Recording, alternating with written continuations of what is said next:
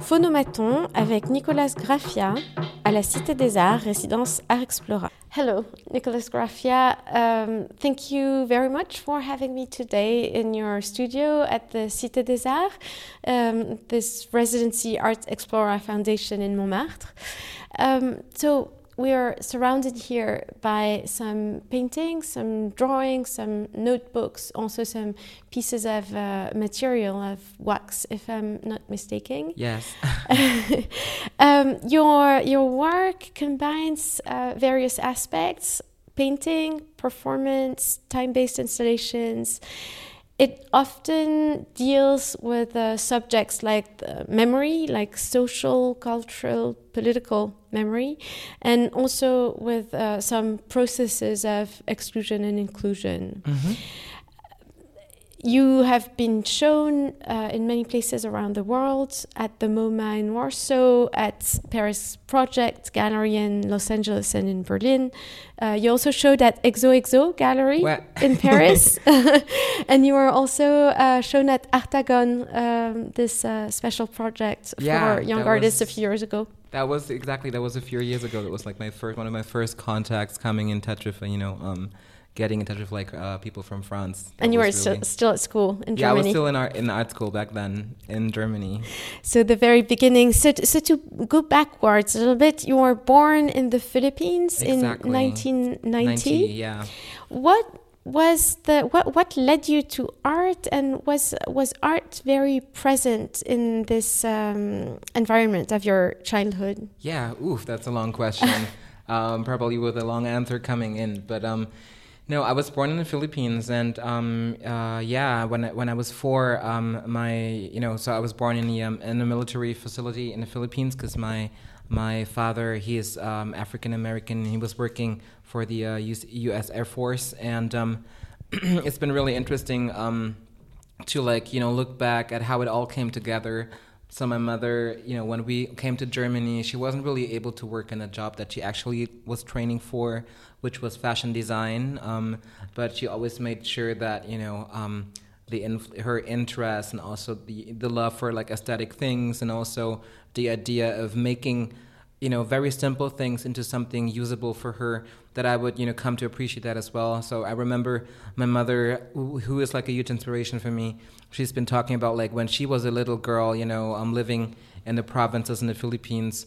Um, she was always dreaming of having her own clothes because she had many siblings, and um, really often, you know, um, her family they couldn't really afford it to buy new clothes for every single child.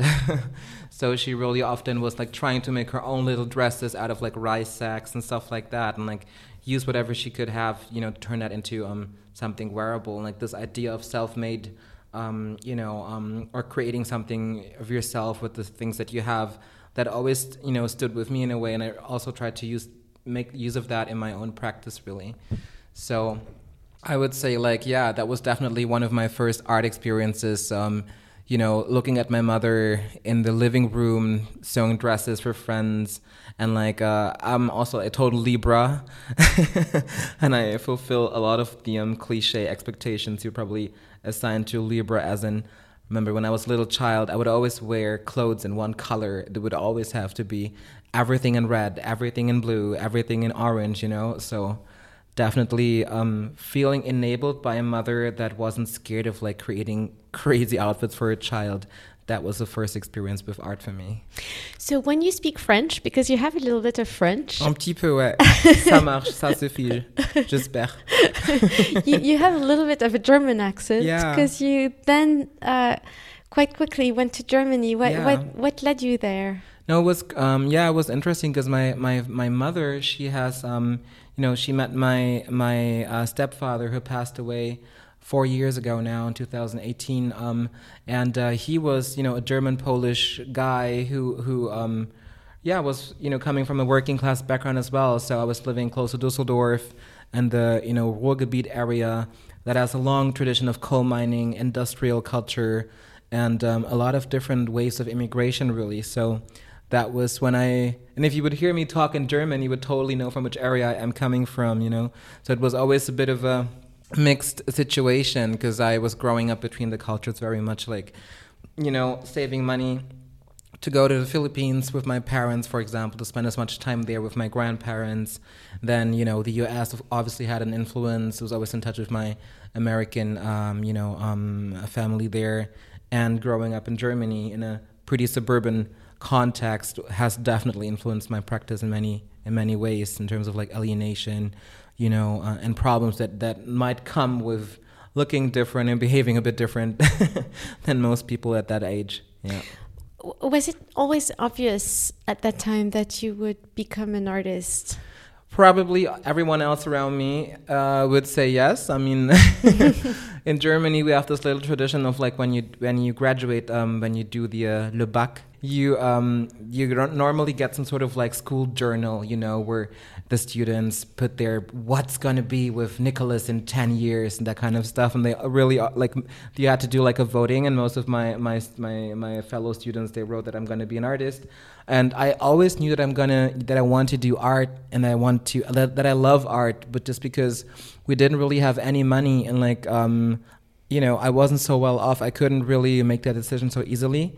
So I was studying a bunch of different things before I did art. I was studying communication studies. I was studying British American post-colonial studies, and I was doing, you know, teacher training to become an art and English teacher at the same time. Almost finished finished that actually. Could have done that, but um, just as a security, um, you know, wanted to have the plan B. And uh, but interestingly, before I did my communication studies, I went to Paris for half a year after the high school, like made you know um, really worked on a portfolio that I did not hand in then because I was just so scared of ah my my parents' reactions. How is that going to turn out if it's not going to work out? Because the arts are a really difficult uh, you know subject and also like life decision because it's like many many years of like yeah not so much money if you're not, you know, successful at what you're doing really often. Or even for those who are successful, that's the next question. What does that mean? Like having a lot of presence doesn't necess- necessarily mean that you're earning a lot of money or can make a living of your art. Yeah. But yeah, so I would say, um, you know, my access to the arts was also kind of, kind of um, a bit of a zigzag path, I would say, because it was more you know the people that I was hanging out with back then that really led me into you know the cultural direction. So I would always dress differently. So I would get bullied a lot in school for the way I was looking, like you know, for the way I looked. And then because I had like it was the times in the early 2000s where everyone was like emo and metal and like rock music, and um, I wanted to. Uh, really have that as well, but my hair was so curly. I looked like Jimi Hendrix.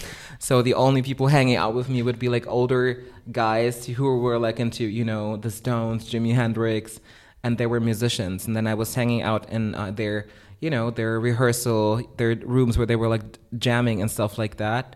That was also my first stage experience because they were like, "Yeah, you look like you can, you know, sing something. The doors break on through to the other side or whatever." And like that was the first time that I tried being on stage also. So that's when you decided to go to school in Münster? Yeah, I was studying there, yeah. Um, and also in Düsseldorf? Mm -hmm. You started with painting, right? Always with painting, actually, yeah. Was the first thing, painting, drawing was my, you know, my first medium, really. Um, I, I still remember when I talk to my, you know, my, my mother or my, my, my godmothers that have been around when I was little, I would always, you know, I couldn't fall asleep unless there was a writing or a sketching pad under my pillow and, you know, like pens and like pencils. Really weird, a weird child. You will find a lot of pictures where I used different Sharpie markers to paint something on the picture. So there are very few like untouched pictures of me as a child, actually. um, and uh, it was painting. I was I was painting. I went to Münster Academy because my my uh, former high school art teacher he recommended me that school because there was a really interesting painter whose work I was really admiring at that stage. Um, and interestingly, when I was you know the more I was painting. And my paintings were always really figurative. Uh, people were like suggesting, "Yeah, it would be great to try that out in real life, or did you ever, you know, um, uh, consider doing a different medium. And Münster was so great in that it is a smaller art school in comparison to Düsseldorf, but um, all of the workshops were like amazing great, great equipment there, and you could just easily access everything and try different things, and that was really helpful for me. And also the professors that I had there, they were very, very engaged and like you know, um, let me do a lot of different things, and also you know, practice my or use different formats to really try and work on my content. That was a really good phase. Like the first three, four years I was there, and then when uh, my professor, you know, she moved back to the U.S., Shana Moulton that's when I moved to Dusseldorf and um, yeah, studied there.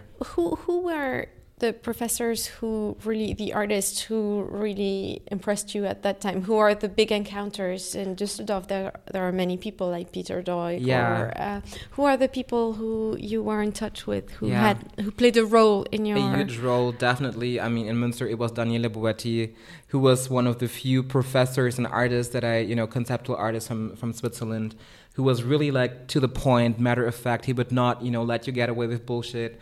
But uh, we had a couple of fights and stuff like that. But you know, it was always coming from a good place, and I knew that he meant it in a good in a good sense.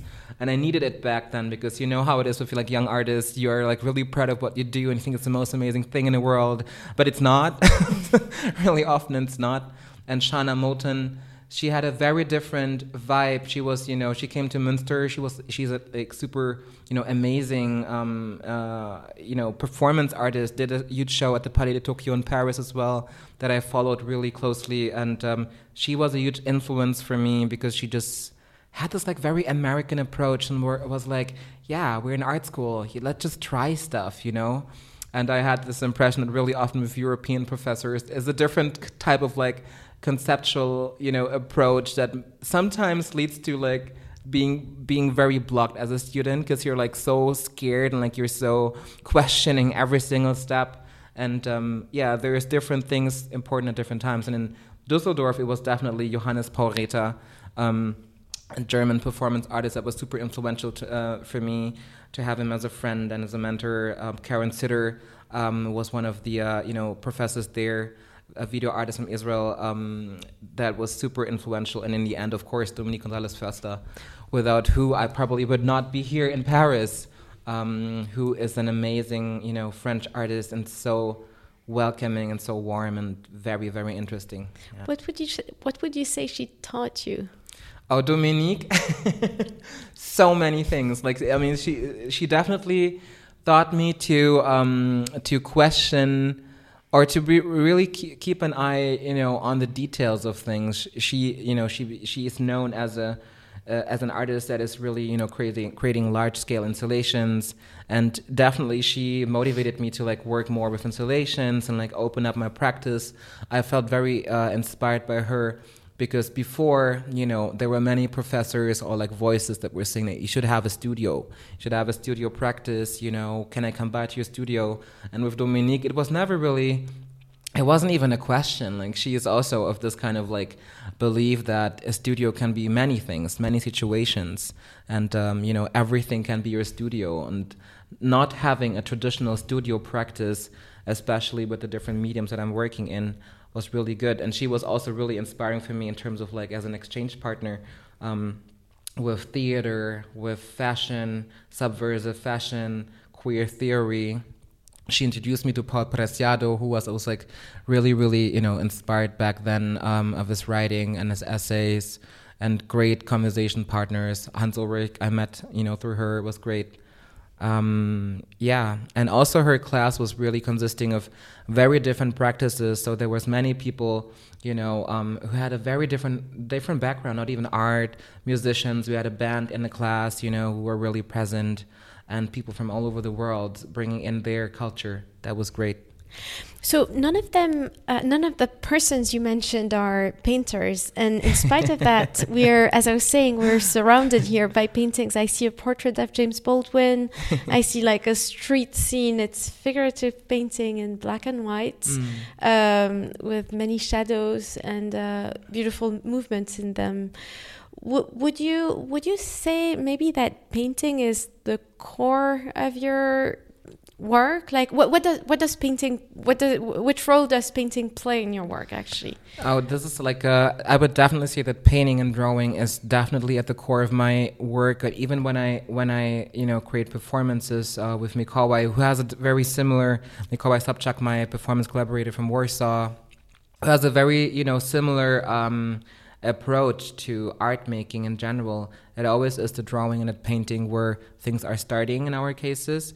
He's right now doing a residency at the Rijksakademie in Amsterdam and actually told me that he's really enjoying that he finally has a big studio for painting. Um, but um, the, the thing with painting really is for me when I paint, it's a little bit like when you're writing a novel, you know, like when you're writing a script for a performance. Sometimes, you know, we all know this moment as a child where you're like, I'm going to write a novel, you know, and you write three pages and you're bored of it, and you're not you're not able to finish the the novel anymore because after you know, a couple of days you realize, ah, the idea is not so interesting actually.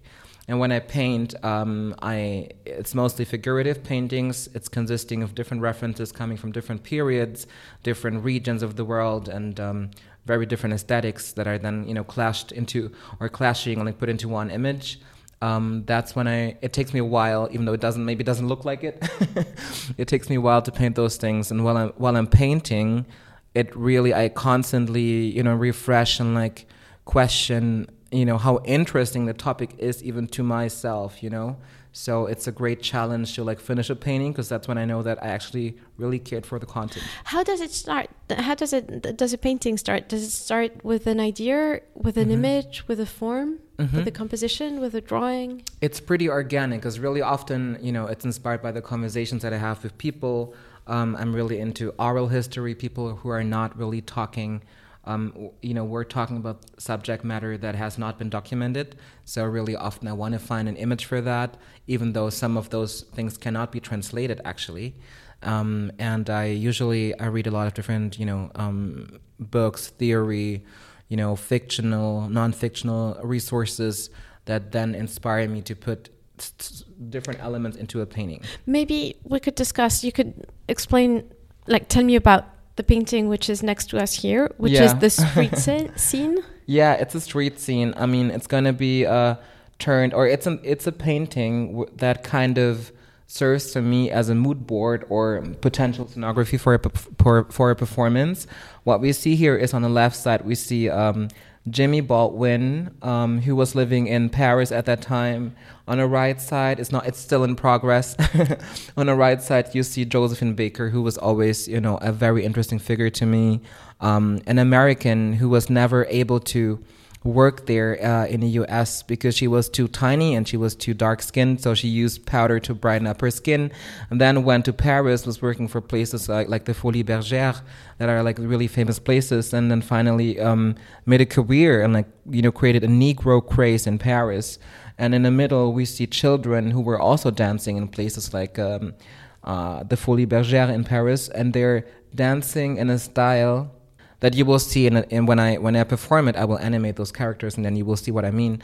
It's called the Cakewalk, which is interesting to me because it was a dance established by like black people um, to mimic and to mock uh, the social behavior of white people but like when white producers throughout Europe, not only in Paris and, in France in general, when they've seen that dancing style, they were so so you know interested in it and like they were so inspired by it that they decided to include them into their programs.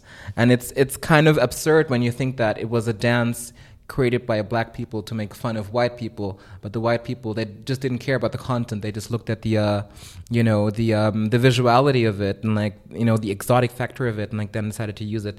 So I wanted to use that dance style in a performance as well, like working with different performers. So this is really like a mood board, and I'm thinking because right now I'm thinking more and more about like heading out of institutions and like you know um, performing on the streets.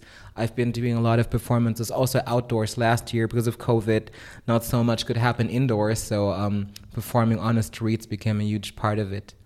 So you mentioned the name of your. Uh, collaborator, Polish artist Mikołaj Sobczak. Mm -hmm. um, you did a recent performance with him with a song, and I usually like to ask people I interview to choose a music and bring it here.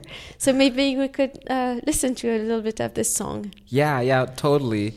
This song, um, it's called Democratic Drag Republic, the DDR and like basically describes in a nutshell what we do. We take different, you know, we look at history that has not been um, presented so far and look at the reasons for why those things didn't make it into official history, the ways we were remembering things, the politics of memory, really. And uh, we were invited by a Russian curator and a Polish co-curator, um, Mirela Baciak and Ekaterina Degot from the Steirische Herbst Festival in Austria and we had to write you know a lot of back and forth with the uh, venues because last year's edition was titled the way out. So we had to go out of the uh, institutions and perf- perform on the streets of graz. And um, there was this place um, you know where a lot of politicians are meeting with a statue there called Faun with uh, the Faun mit Weitblick which means the faunus with a you know future vision kind of. And we thought it's a perfect setup to release a song video which is the DDR, the Democratic Drag Republic. And uh, yeah, we will listen to it now. Democratic Drag Republic, mass lactation now.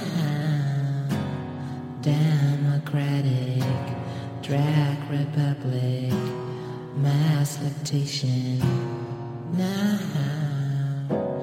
Forgive me that I'm.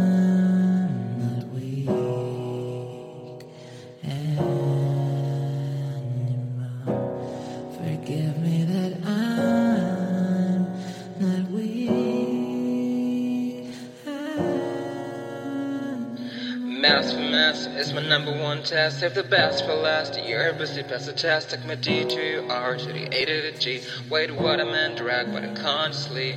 Mass for mass is my number one test. Save the best for last. You're busy past the test. Take my D to R to the A to the G. Wait, what I meant, drag, but unconsciously. Mask for mask. Mask for mask. Mask for mask. So was it was it your first uh, actually, uh, collaboration with uh, exactly Mikołaj Sobczak, or really do you? I, I mean, is it is it something usual that you do to work together? No, we work uh, we work together since 2014, especially in performances and installations um, that we do for the performances, which was really amazing. And I think I would probably not be the artist or not do the type of art that I'm doing now without having met him, and vice versa. So we met in art school. I was, uh, you know, I was studying in uh, in England as well for a while in Newcastle, and that's where we met through a common friend from Warsaw. And back then he was still studying Hito Steyerl's class in Berlin, and then he came to Münster, and we both were in Shana Moulton's class, and then started to work in uh, video before at first in videos, and then at some point had this idea, why don't we turn this into live live performance? And that's when we started working more and more in performances, and have been performing a lot, um, you know, uh, in different places in the world, really, which was great.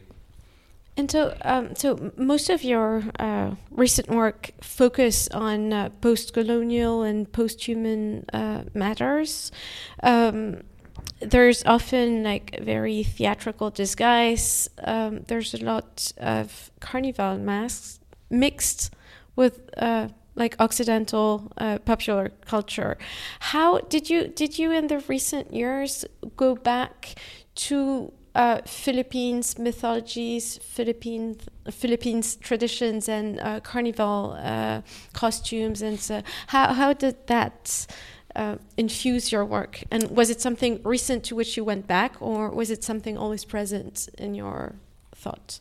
I think it's it's something that has always been present in different forms in my thought, in my in my thinking process as an artist.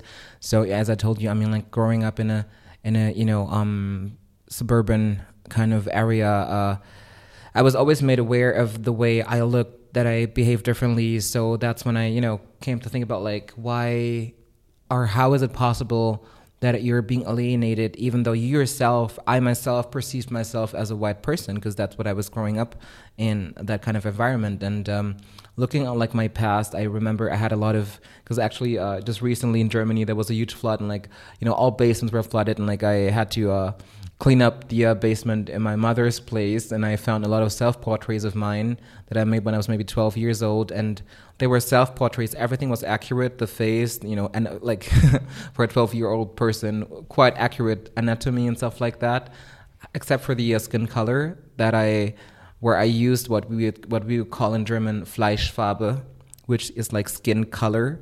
Um, and it's pink. I used the pink one, you know, and I didn't use brown or, or black or whatever. And I that's when I, in retrospect, was already aware of adapting to a certain you know um, society. And then also working with Mikołaj you know when he came to Germany it was also like a very interesting experience how you're being read you know my partner then like how how he's being read with the accent. You speak German because he speaks German really well but like you know with the accent all the time people have different assumptions and us together performing uh, there were many many situations where we kind of like related to each other you know? And also the performances I remember one that was really striking was um, the Accursed Ones performance that we did in Warsaw um, once, where Natalia Sielewicz, uh, a great curator, invited us to do it. Uh, and it was pretty interesting because it brought together narratives coming from the Philippines, but also from the Slavic mythology. Uh, both countries, Poland and the Philippines, both countries that are majorly Catholic. But then we used, for example, an egg to simulate an egg cleansing ritual which you would have in both in both uh, countries. It's something actually very voodooistic or shamanistic in its nature, but um, you you find it in both countries. Before the Philippines became, before they were invaded by the Spaniards, it was a matriarchy. It was a you know a country believing in deities and like uh, mythological creatures, and the same um, in the Slavic culture. So those elements definitely, you know, um, made us think more and more about costumes, appearance, um, you know, um, and archetypes really. The costumes I'm using in my performances that I'm painting are really often inspired by absurdist theater and uh, the idea of disguise, really. And now you've been in Paris for almost three months. Mm -hmm. It's almost the end of this residency year. can you can you tell me about uh, Channel X One, which is the project that you've uh, imagined exactly. Here? Yeah, it was the pro- the project I was planning, and I I mean I was lucky enough to realize some elements of it and like do a lot of re- on-site research and meeting people. But um, as I was also like you know really looking forward to like interviewing people with the immigration history that don't have access to health insurance, for example. Of course, those people they were a little bit scared to meet me during the depths of the pandemic, and also know what you know when I arrived here, the clubs everything was still open, and I was look, looking forward to investigate and that kind of you know places in, in, in, you know places where marginalized subjects are usually hanging out. Um, so, which is why I decided to stay longer in Paris. I'm going to stay here until the end of April. So maybe hoping that when the sun is coming out, uh, le soleil brille, that maybe then, um, uh, yeah, les gens voudraient, veut rencontre. I don't know but you got the drift. Like I hope that they will come out and meet me again.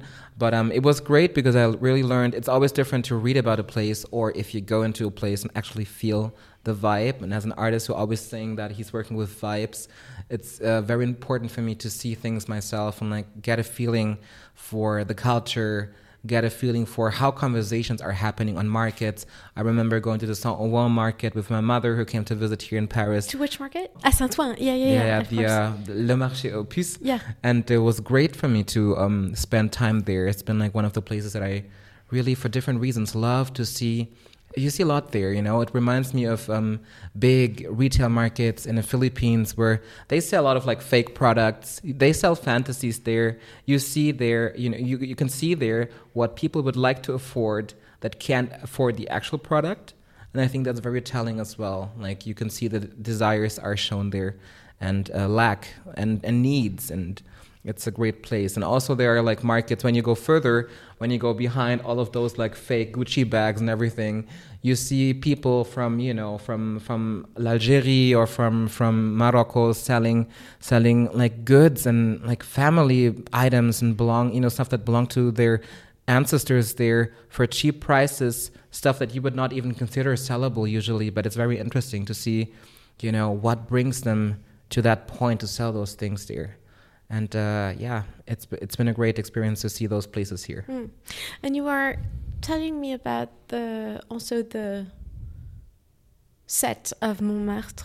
hmm Uh, w- would you say that being here in Montmartre plays a role in the mythology of Montmartre of the 1900 hmm uh, lives of painters and of art going on here? hmm Do you think that this plays a role on what artists do here at the Cité des Arts coming from abroad? Totally. I think Which which is and, and to, to, to follow this idea, which is probably not something that important for young artists studying at l'École des Beaux-Arts at the same mm. time. Do you see what I mean? No, totally. I think that it totally does play a role, and you know how it is. Like when you're, it, it's it's the same. I've been always in touch with like people coming to Germany to do, you know, Erasmus or their studies there, and they they they stop at things where you usually would not question, you know, or you would not be interested in them just because you see it. It's so ubiquitous. You see it every day. Every day, it's nothing special. But like, uh, you know, coming to coming to Montmartre and doing a research um, or looking at the history of it, you really see how inspiring the place has been always for for artists like you know Josephine Baker, Jimmy Baldwin, people who were also not French but who came here and who were uh, really inspired by you know the um, the welcoming of like uh, black artists here, and um, I feel like living in Montmartre, it's it's such an interesting venue because. Um, on the one hand, it's very touristic. You have a lot of people coming. You have, you have the Sacré Coeur here. You can look over Paris, but um, the site and the residency building is just like a perfect place to really recover from like especially you know most of the artists that are that are here are working in a very conceptual way with performance film mediums that are very very exhausting because you work with a lot of people you have to travel a lot to shoot movies and uh, it's not like you can leave your, your your painters or sculptors routine every day. So it was a great place to recover meet the other residents uh, i had like great conversations here with adriana lara chino amobi henri zala who have like you know who all have very different practices, but um, our interests and also political, you know, um, criticism towards many things are are quite aligning. So it's been great to talk to those people. Very different generations. Liz, Johnson Artur, you know, very different. Uh, that you also already interviewed. Um, I mean, it's great for me to hear that as well because uh, she's been one of my friends here, and it's just really amazing what can happen in a residency. Meeting people that you never, you know, never met before, and like then learning how they went through similar things in their development as an artist. W- would you say that this project, Channel X1, is something new? I mean, it's a new development in your, a new way of working in your practice. And um, what form do you think you're going to give it, uh, even though it's in process? And I understand Mhm. it's in process. I think it will definitely, um, you know, it will boil down to um, a live performance that is, you know, or like a durational performance that is going to happen over the, the duration of two weeks or something. Um, we were initially thinking of doing it um, this time for the Open Studios at the uh, Art Explora, um, you know, residency that just happened on a weekend. But because of COVID, we're going to postpone that to July, June, July, the summer months. The summer months because um it's just better you know. I also want to have like more people coming in able to see it and like interact with the uh with the studio. It's going to be like a recording studio where on the one hand you will see people performing inside of the studio. The people coming in will become part of the performance and uh you will also have like a, a result you know um that kind of like it's like a broadcast really like a With the people you found on the streets or that you met in various places i think that I you're will, going to invite here. I think gonna you know uh, it's it will be a mix a mix a combination of different factors. I will have you know some people over that I met in my um in my stay in Paris. I will invite them over.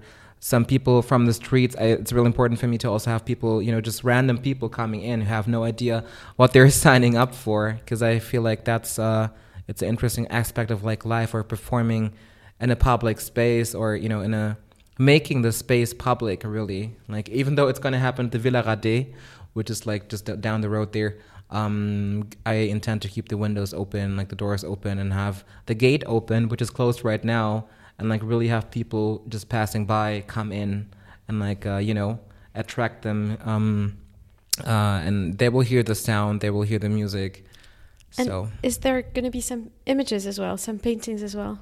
yeah, I think I'm gonna use paintings or you know, um, there will be a scenography built for that uh, where I will also come back to my paintings or curtains. Um, I'm, I'm thinking about like an installation where I'm using the paintings or I, where I will paint you know curtains in a sense. Yeah. Well, thank you very much, Nicolas Grafia. Thanks for coming by. C'était Phonomaton avec Nicolas Grafia.